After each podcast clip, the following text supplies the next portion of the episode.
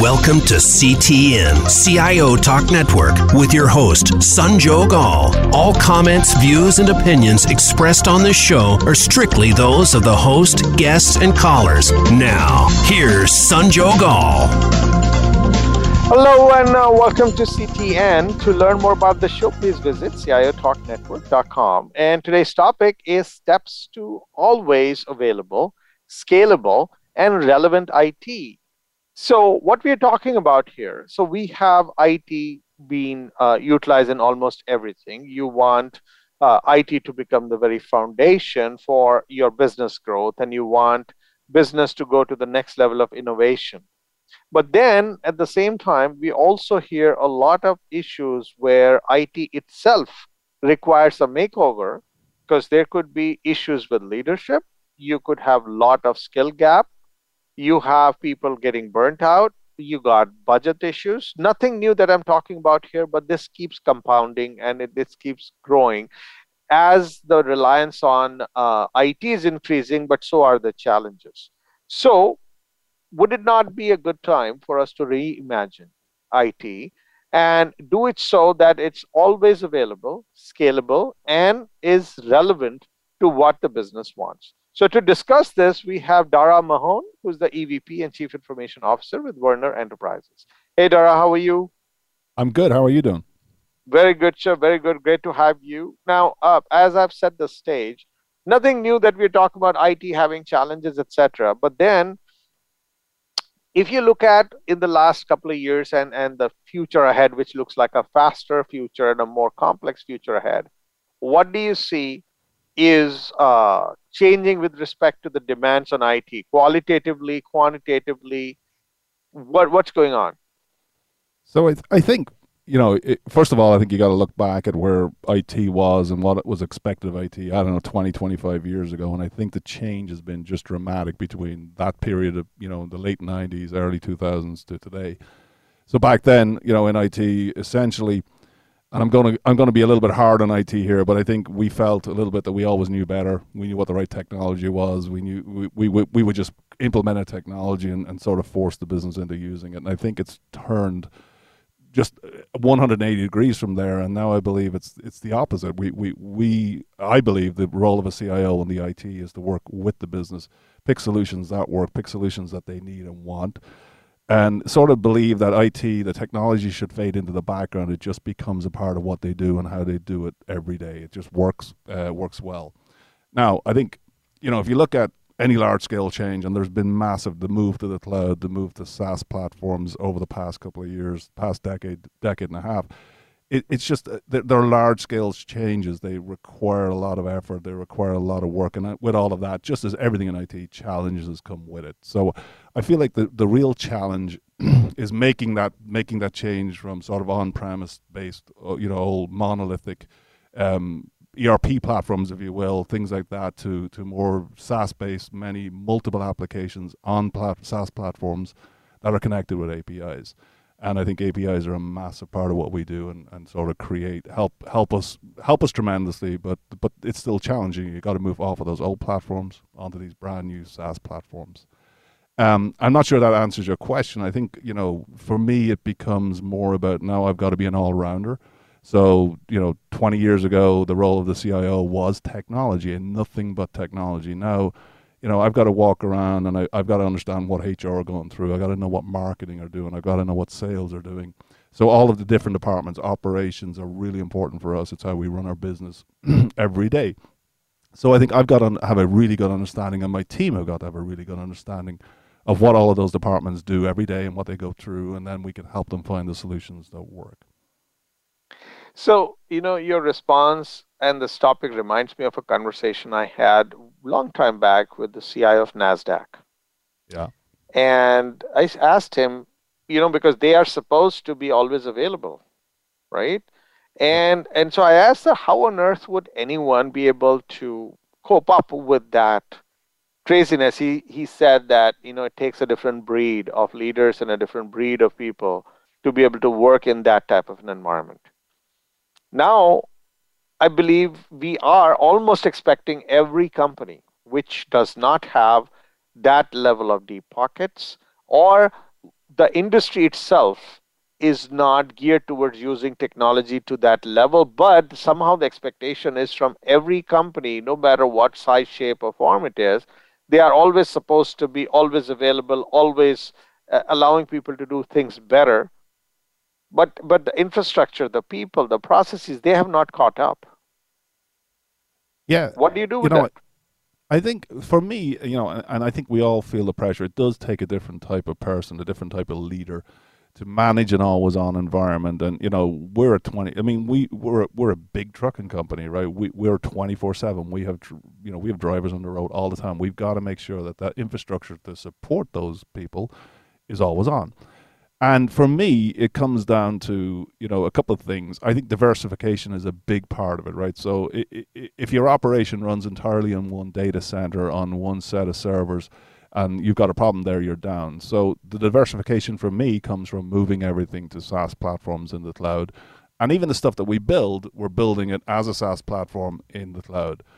Um, and and you know you can in my mind what it comes down to is I think a, a, big CRM platform or a big you know TMS platform transportation management system platform that's in the cloud they'll do a much better job of you know their their only job is to make sure that their platform is available all the time. So they, you know, you, you'll get, you know, you'll get diversification, ge- geographical changes. You'll have data centers in this, you know, in the in the west, in the east, and in the central U.S., or even in Europe.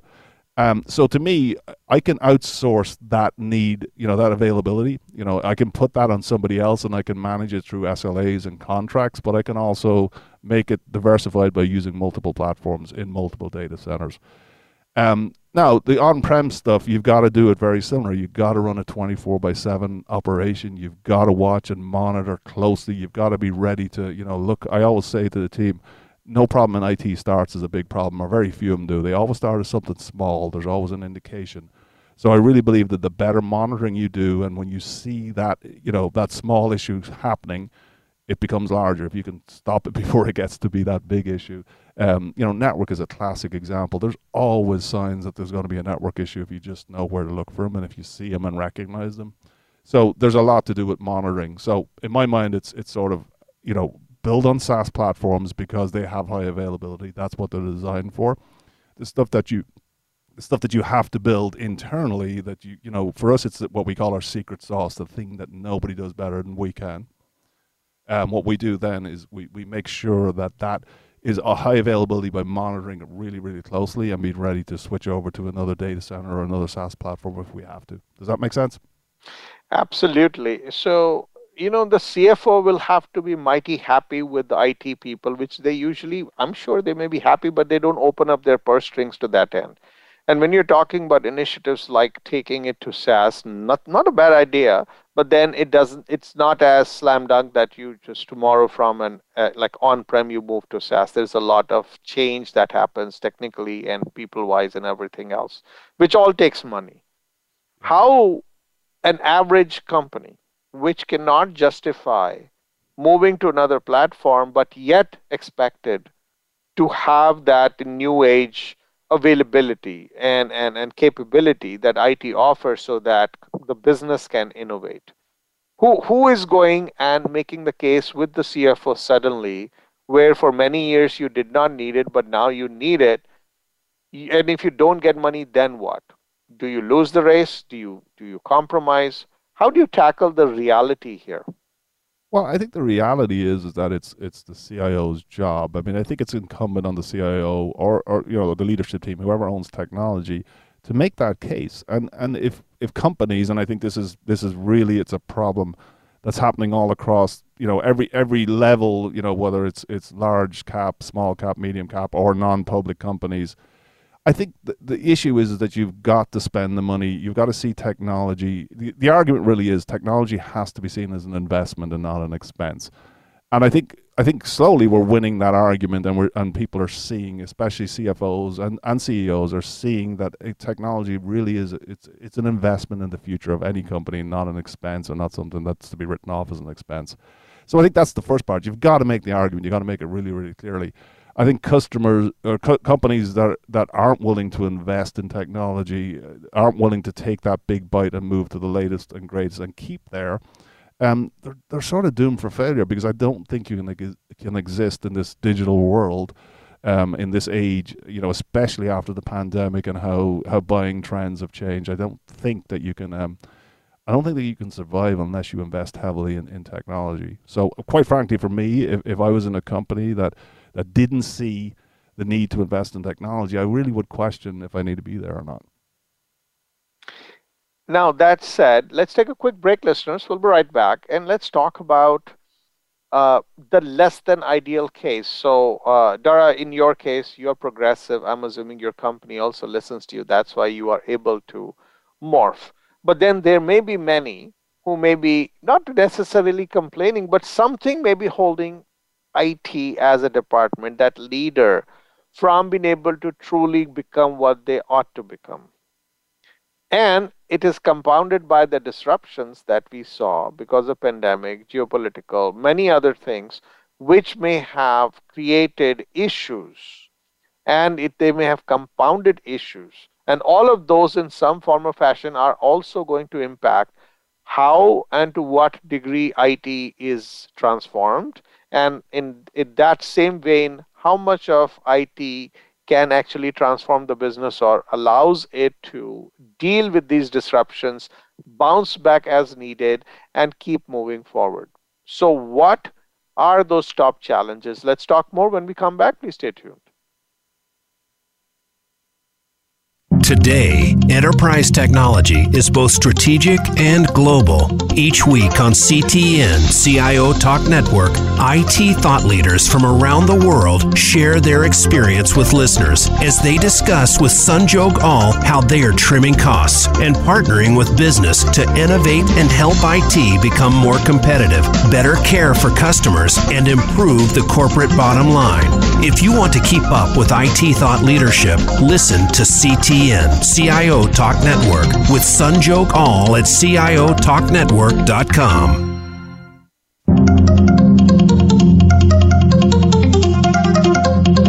You are listening to CTN CIO Talk Network with Sanjog Aul. To learn more about our program, please visit CIOTalkNetwork.com. Now, back to the show. Welcome back.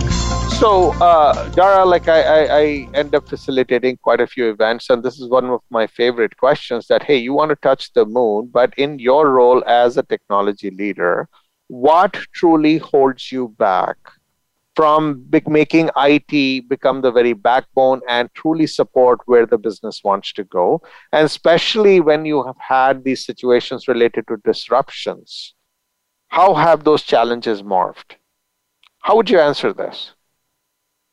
Yeah, it's a tough question. I, I think you know the challenge, the real challenge is, is that we allow. I think we allow our IT systems, our technology platforms, to become some so complex and so just sort of you know complicated across the board that when we decide to move or to update or to upgrade you know, we have a big problem on our hands. We have a massive project or a massive product delivery needed. So I think the first thing is, you know, we've got to recognize that we've kind of got ourselves into this own state, this this state of complexity that is really, really difficult to unwind. Um, so I think that's where you got to start. So the first the first part of the challenge is look for ways to simplify. How do we get out of these complex processes that we probably have customized to the extent that nobody, you know, nothing you're going to move to is going to do it the way that you've been doing it. So I always, when I go to a new platform or look at a new application, I always tend to look at how do they do that process that we're trying to do and why would we be any different from that? So I think, you know, the complexity the, the challenge is the complexity and, and the first step on that is to just make it as simple as possible work with your business counterparts uh, sort of you know and push very hard to make these processes as simple as possible so that they fit standard applications for whether they're on prem or SaaS and hopefully they will be SaaS because I think that's the way everybody needs to go. So I, I heard you use the this this term SaaS quite a bit. Are you saying that this could almost become yep. a panacea for companies in the days and age that we are living in today?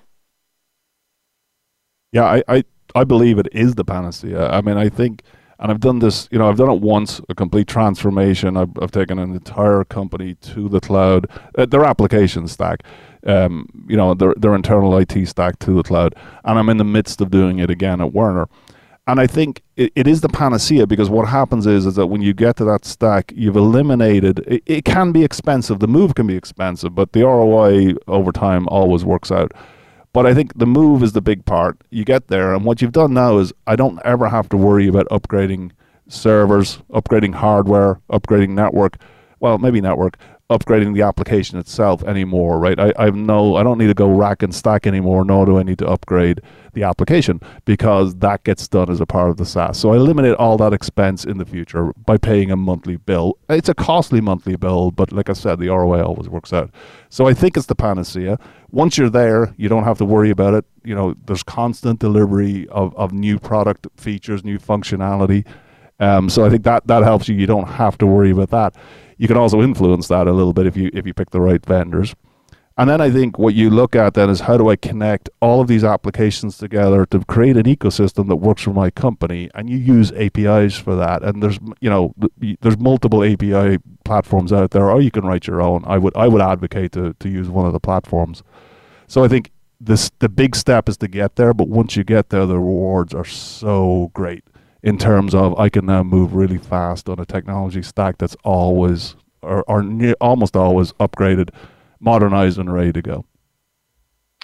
People talk about cloud suitability of applications. And when you have a bunch of legacy apps, and there are still many, many companies who may be running green screen. So let's not go that far, even regular client server or even web applications. Hey, Sanjog, we're, we're running, we're still running we're still running green screens here, so I, oh, okay. So so so you, you see what I'm talking about.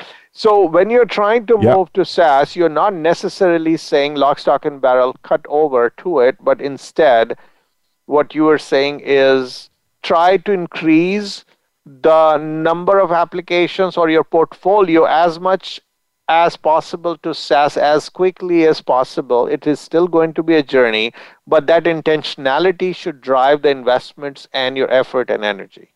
Is that what you're saying? Yeah, that's ex- that's exactly what I'm saying, and I think you know I'll give you I'll give you an example. We just moved to one of the the big SaaS um, HRMS slash payroll platforms, um, and we did it in about 12 months from start to finish.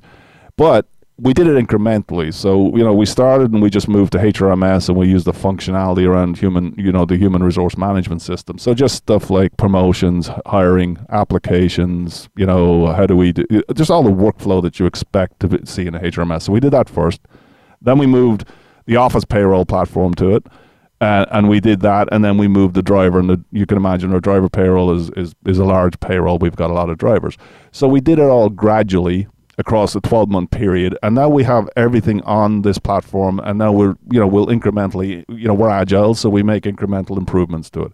But the reality is is we still do some of the gross calculations for payroll on our on our AS400 on our green screen applications because that's where the you know that's where we're we're managing loads that's where we we know how many miles a driver has driven how many stops they made etc so we're not 100% off it we're still in the calculation on green screen applications but we're slowly moving those calculations to this app, this SaaS platform right now. So it'll take, all in all, it'll take about two years to complete it, but it will be 100% done. And we didn't do a big bang in any of this. So you are saying that there would be a combination of some things which you will rip apart others you will chip away at it and and, and that combination is what you're going to try to use to tackle these challenges now, while you do that, while you have this flux, business could always come and challenge you that, hey, you're taking your own sweet time, and that is holding business back, or it is not allowing me to accelerate. What's your answer to the business guys then? Um, so the you know I, I, think first of all you're absolutely right, Sanjog. I mean the, the business absolutely. I mean uh, my entire career of the business of, of, that's the accusation to IT right. You're taking too long. It's too slow. We need to move faster. I mean we all yeah we've all lived with that, and I still live with it. But I think the answer to that is to build a good relationship with the business leaders and, and the business in general. And IT, that's what I mean by IT is no longer this insulator, you know, insulated team who just work in a silo and deliver stuff. What we've got to be is talking to the business every every day. So what we've done at Werner is, you know, we've become, and which I believe is the future of IT, is product-driven IT. So we look at every business process and every business as, as a product, and we and we we have product managers, and we tell those product managers we want you to be the CEO of this this this product, right? So whether it's what we're doing sales on or how we're recruiting, whatever the platform is, you're the product manager, you're the CEO. Go work with the business, go f- get all their feedback, and then deliver what they need incrementally. So that's the first part. The second part is you've got to learn how to say no. And it's a hard, it's a really hard conversation to have with people who are trying to drive revenue and improve operations and build efficiency and increase margin, all the things that those business leaders are trying to do but you've got to you've got to you know you got to keep your your your focus on the prize and and for us the big prize is to build out our TMS platform with all of the ancillary systems that go along with it it's not to build new functionality on green screen applications and it's not to build functionality that's throw away in 12 months. It's to keep our eyes and focus on the big the big solution which is that application and that platform. And as a part of that you've got to sit down and explain to those people and you know you build a relationship with them explain to those leaders those business leaders why we're not going to do this what's you know what what's the, the reasoning for that. And how you do that is you know you, you work with them you build credibility you then start to deliver and they start to see the goal there's always a rough period here and the rough period is saying no but you've got to learn how to do it so, so you you've done one transformation that you just mentioned, and you're on to another. Yeah. Would you say you've determined your playbook and you repeat it, or there are nuances so that there are some common denominators that you find, and then some other things are very specific to a given environment? What have you found? What's been your learning? if you were to call is, yourself a student versus yeah, an expert. I, and I'm not an expert, that's for sure. Um, I think I think Sanjay, the, the, the playbook is similar but there's a ton of learnings. I mean, you know, I sit down and I, you know, I think we all know this, but you learn an awful lot more from your failures or your missteps than you ever do from your successes. And I think, you know, I look back and I see all of the, you know, all of the, like, for example, at my last company, I think what I what I didn't do enough up front was getting the support of the C-suite. You know, d- just an example. And when I felt like I wasn't getting that support, I just kind of said, "Well, screw it, we're going to go anyway." And that was that was a mistake. I should have spent more time getting that support. So what I did at Werner, for example, was made sure before I come on board that there was a stomach to do this really hard work, and thankfully there was, and still has been. But I spent a lot of time building, you know, just building that relationship with the C-suite, with, with my peers on the C-suite, and making sure that we're all bought into this and we understand the hard work. You know, telling them the no's are going to happen before I say no. Um, so I think that was a big learning from me. I think um, increment, you know, delivering stuff incrementally is much better than trying to do massive cutovers. I've learned that the hard way. So we did we did several of those, you know, at my last transformation, which worked, but but they were just too much change for the business to accept. So we had to backtrack some of it. And I think you know I've learned from there. Now we're doing much. We're we're we're focused on much more incremental change. How can we cut over a small piece of the business to this new platform and then take more, you know, cut over more and more over time, not not all at once. So absolutely, I think the playbook is improving. The playbook is learning, and and I'm definitely, you know, I love the word that you use, a student. I'm a student of what we're doing. I'm certainly not a master.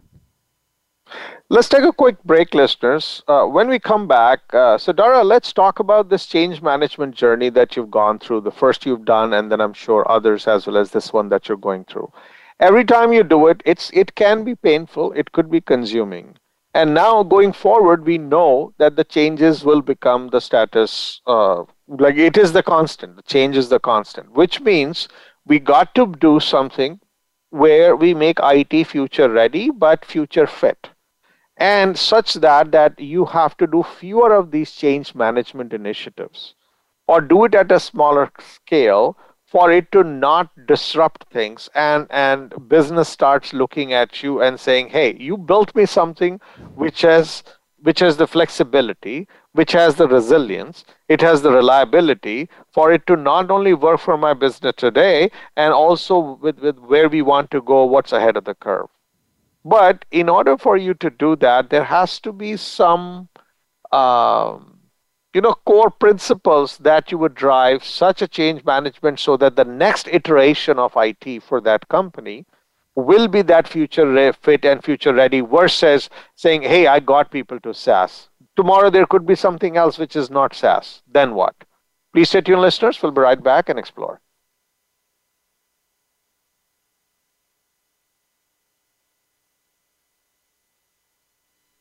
Today, enterprise technology is both strategic and global. Each week on CTN CIO Talk Network, IT thought leaders from around the world share their experience with listeners as they discuss with Sanjog Aul how they are trimming costs and partnering with business to innovate and help IT become more competitive, better care for customers, and improve the corporate bottom line. If you want to keep up with IT thought leadership, listen to CTN. CIO Talk Network with Sanjog Aul at CIOTalkNetwork.com.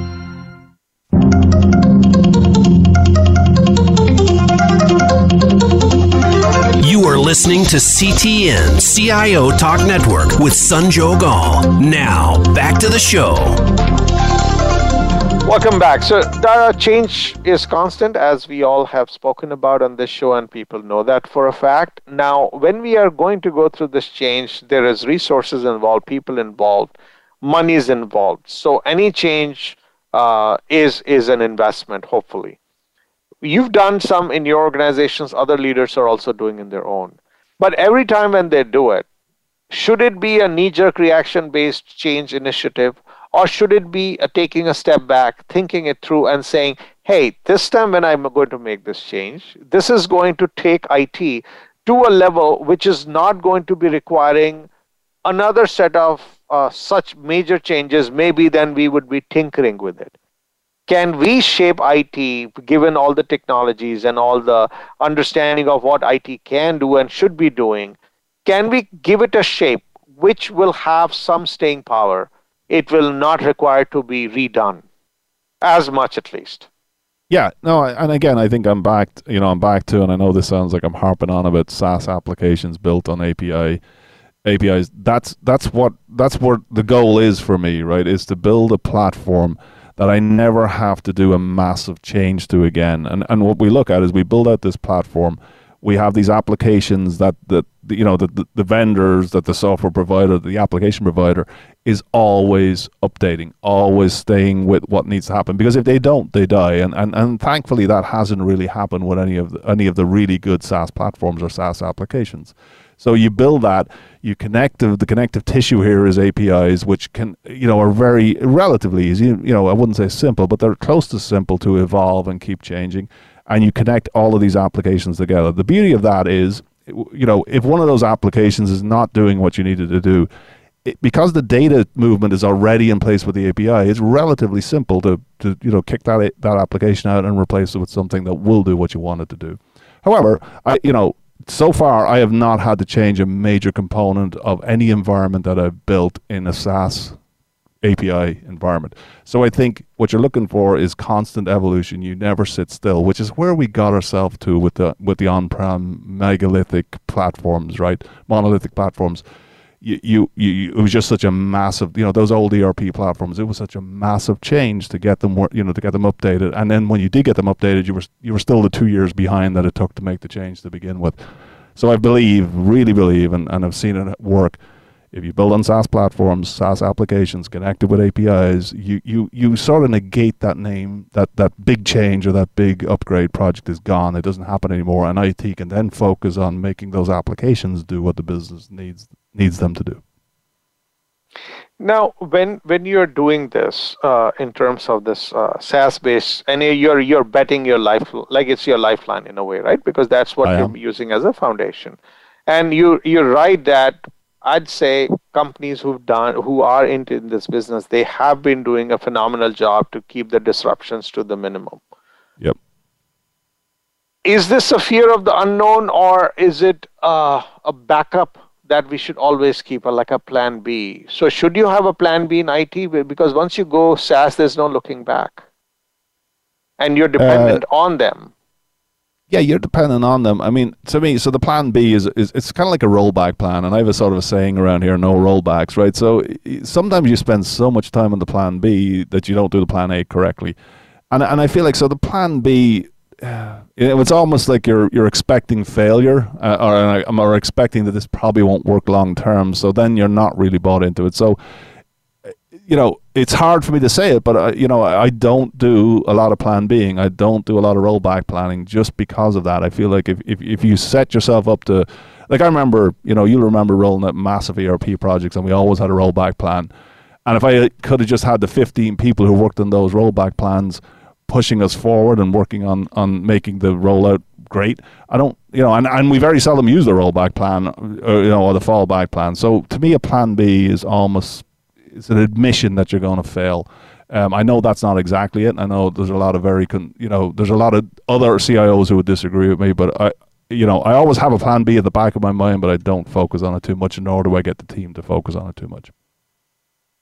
And and you are very excited about this new uh, journey. I'm sure I can see, I can hear that in your voice.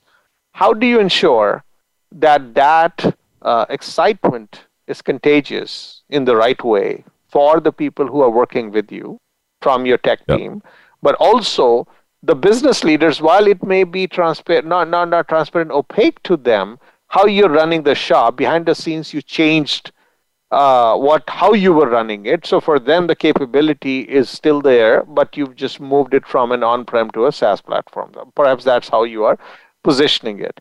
But then there is still uh, they're not unaware they're not going to ignore it, but you want them to be on board.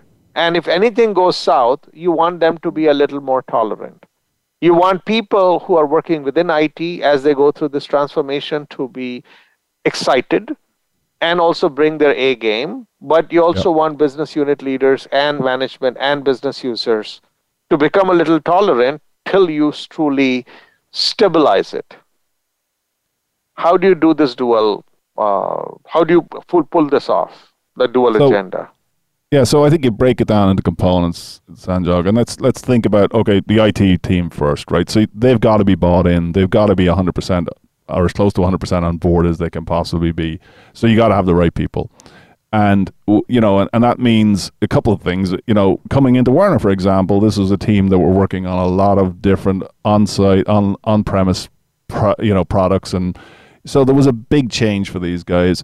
And thankfully, most of them were ready for it. I mean, I think there were a lot of people who were sort of tired of working on green screen applications and were ready to learn a new modern technology uh, to work on the cloud. I mean, because they'd seen their counterparts and you know their friends working on these systems in other companies, and they just wanted to do it. So again, very lucky here in Werner. We got the you know we had a great team of people who who really made that transformation. Now we did lose some people along the way. Um, but but for the most part, we kept the people who were here. Some of them have reskilled; they've, they've learned different things. Um, some we still have to keep those old green screens up and running. So we've got a team of people who are excited about doing that because it, you know that's what they, they they like to work on those. But so there's still a path for them here for a while. But you know, almost all of them have agreed to reskill and learn a new platform, learn some of the SaaS platforms we're working to. So I think you know, but part of that is just constant communication. Be very clear on your vision. You know, don't hold back at the beginning. And I didn't. You know, I, I said to them at the very beginning, hey, this might not be for everybody. And if it's not for you, that's fine. And, and I'll help you in any way I can if you want to move on. Um, but for the people who want to be a part of this, here's what I, my expectations are of you. Here's the vision. Here's the plan. And I think that worked extremely well because we did keep a lot of those people. They, they stayed and they reskilled and they're still here. So part of it is just energy. It's being very clear in your vision, very clear on where you're going, and being helpful to those who don't want to go along on the journey. With the business side, I think well, let me tell you this. First of all, when you're on green screens, it's not hard to convince people that you need to move, right? Absolutely. I mean, like it really isn't, right? So you know, in every aspect of people's lives, technology and you you know ease of use great user experience, great UI is there. So it's really easy to tell someone, hey, you know, the, the experience you get on on you know your phone, we can do that, but we just can't do it on green screen. So we got to move off green screen. So I think that excitement just happens organically because people go, oh, great, we're going to move off green screen, and we have. So I think that was a big chunk of it. But it's also you know, these business leaders recognize when we talk to some of our largest customers and they're doing the same thing they ask us, hey, we need an interface here, we need to connect here, and it takes us six months because we're trying to interface to a green screen. Versus we could say, hey, if we were on, you know, SaaS applications, we could probably do that in three days. and that's a reality. So, and, and we've done that. So they've seen that and they come along. So a lot of it is, like I said earlier, building credibility, showing these people what you can do, showing them what they can do in the future. Um, and again, just build that, that constant excitement, you know, keep communicating. And we do a ton of communication here around what we're doing, around the vision, around what the plan is. But then you've also got to deliver, right? If you don't deliver, it doesn't matter. So we've been delivering incremental improvements, like you know the payroll. It's it is so much better for drivers, for example, how they view and see the payroll now compared to a year ago. So it's all about delivering to them. And I think finally, you know, at a board level, at a at a senior level, you gotta you gotta make sure that you keep that team engaged, that they know what you're doing, that they're excited about what you're doing and for me, again, at the board, we, we every single board meeting, we have a lot of conversation around technology, what we're doing. You know, everything comes up: cybersecurity, what we're doing on the CRM side, what we're doing on the TR, the the transportation management platform. So we're very, very clear. We don't hide anything, and we, we just do constant communication around the vision and, and where we're headed. So management usually would not want to care and do, does not care about the mechanics of technology right? So you, you you're anyway keeping it under wraps and or you, you don't don't need to tell all of that. But they do want reliability at least a promise of reliability that they will not be on wall street because of a security breach or they would not be down and that will cause them reputational loss. Yep. You cannot guarantee that either and when you have a hybrid environment where some of them are legacy and some of them are SaaS, and we have had outages in SaaS, and then of course you could have outages at your end. Do you say, give me a million dollars, but I can give you 90% availability? What's your negotiation? Um, so I think, yeah, part of it is you got to give me the money to make sure that I can create high available systems. Um, part of it is, you know, you're right. We, we have we can have outages on any platform, and we have had it. Um, so part of it is you know giving them the the confidence in the vendors that we pick to to to provide our SaaS platforms. So pick the vendors who have a proven track record, who will commit to an SLA on a contract. You know, who will commit to uptime SLAs on a contract, who will commit to to you know response times on a contract. So literally, you know, it's picking the right vendors that, that have a, that have built a name for themselves and that you know can deliver. So that's the SaaS side of it. On the other side of it, it really is about okay, you've got to give me the money to do this, but again, I've got to have a plan. I got to show them that plan. I got to show them why that money is well spent and will create that high available platform. And thankfully, again, we've been able to do that here at Werner. Um, but it really is about open, honest communication around a vision and a plan and where you're headed. And you know, if you do that well, um, I found that our board in particular and our management in particular have been very, very supportive of it. How would you rate your uh, digital? Uh, and how much how much have you embraced digital so you can say we have become almost close to a digital native or a digital first organization? Let me ask you that as the first question. So, I, I think uh, you know it's actually funny that you talk about this because you know I I, I, I sort of hate the term digital platform and I use it occasionally, but it, it it's sort of you know to me it's a, it's almost a and I, and I don't want to. It's almost a lazy way of describing what's going on in, in, in, technology at the moment. I mean, most companies have been digital for decades, right? You know, no company, no matter how sort of you know adverse to, to technology that they are, I, I don't have a website. They have they have some form of digital footprint, some sort of of, of com- technology available. So I think we have to be really careful about that. Um, so I think for us every single thing we do, every process we do, other than possibly you know you know some of the works in mechanic the mechanics do and drivers hitching trailers has got some sort of technology involved in it. So we're completely almost 100% digital, and and this company has been for three decades.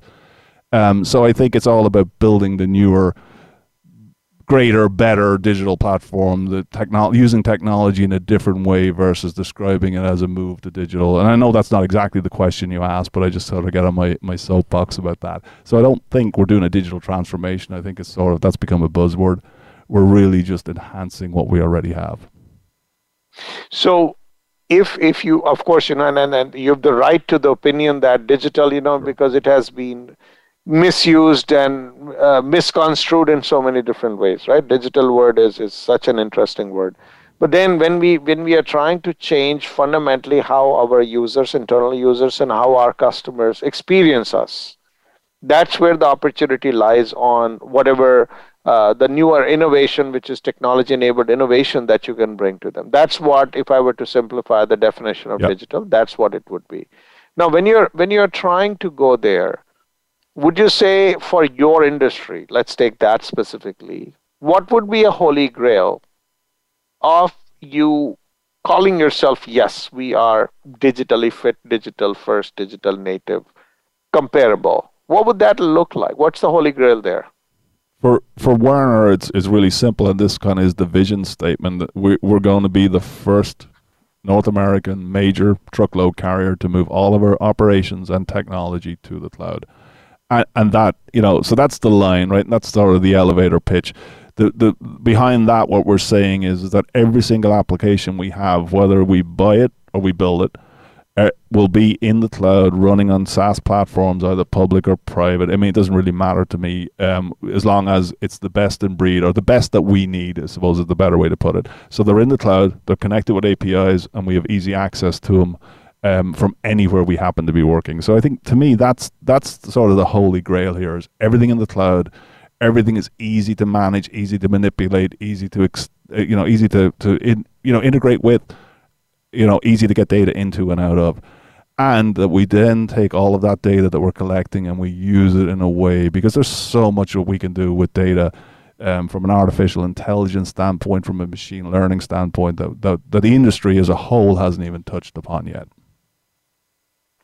So, if you were to say, if you once this project is done, is it like shut it and forget it and it's going to run on autopilot, or do you see there are bigger evolutions bigger pastures, greener pastures that you would go after after you've sassified your tech. Yeah, it's definitely not forget shut it and forget it. I mean, I think first of all, I, I I'm trying to within IT again become product driven, so we don't talk about projects anymore. Um, and again, just not not because project is a bad word, but in my mind, in technology, when when the business here that you're working on a project, they hear six months to eighteen months, and when they deliver it, it won't be what we want. So we talk about products. Uh, we deliver products. We deliver them incrementally.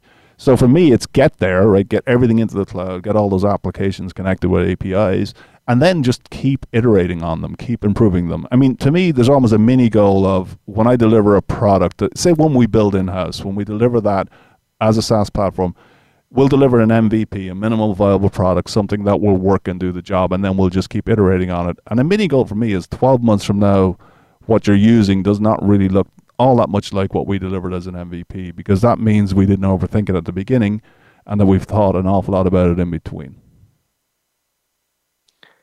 When you are looking at help yourself, like as an individual, as a leader, where do you need help?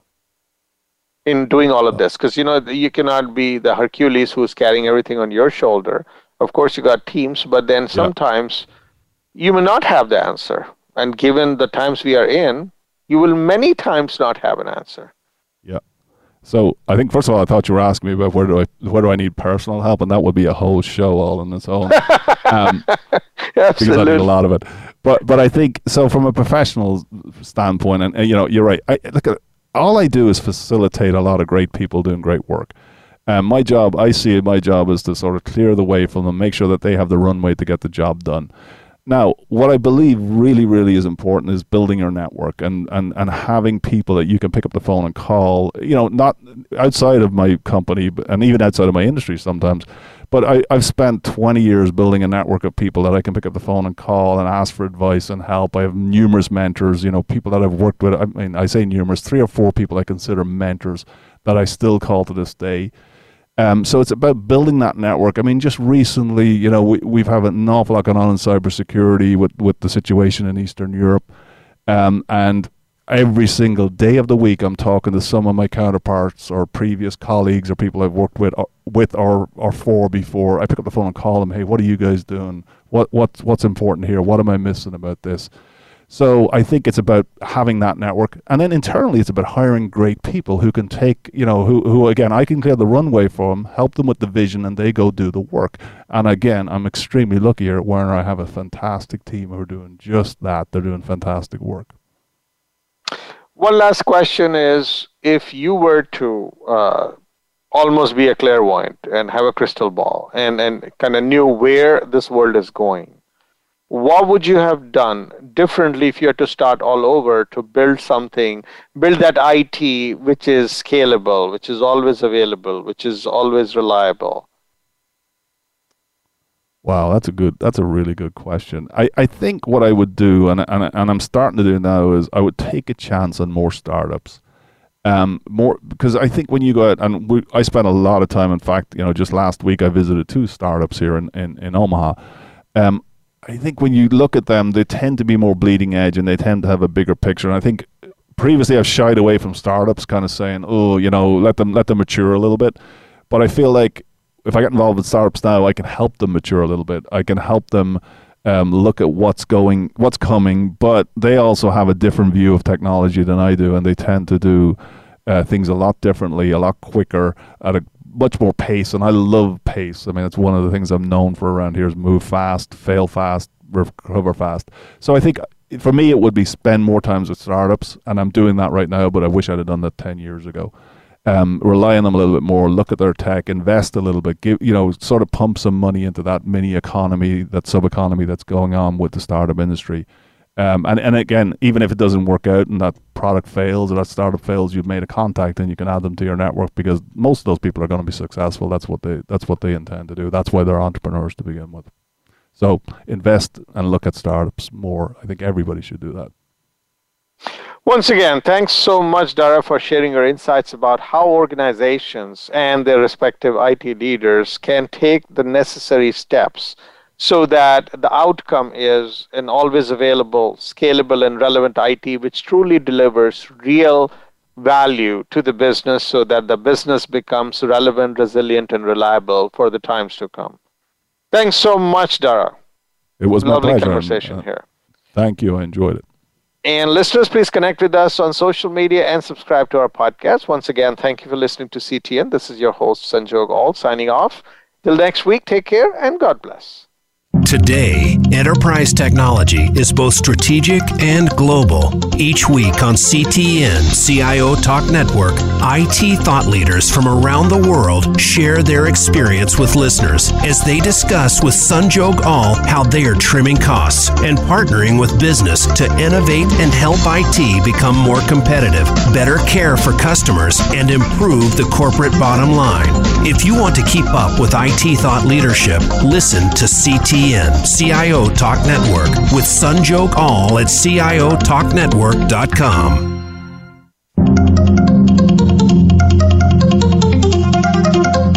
Thank you for tuning in to CTN CIO Talk Network with your host, Sanjog Aul. To learn more about our program or for show archives, comments, or questions, please visit CIOTalkNetwork.com. Thank you again for listening.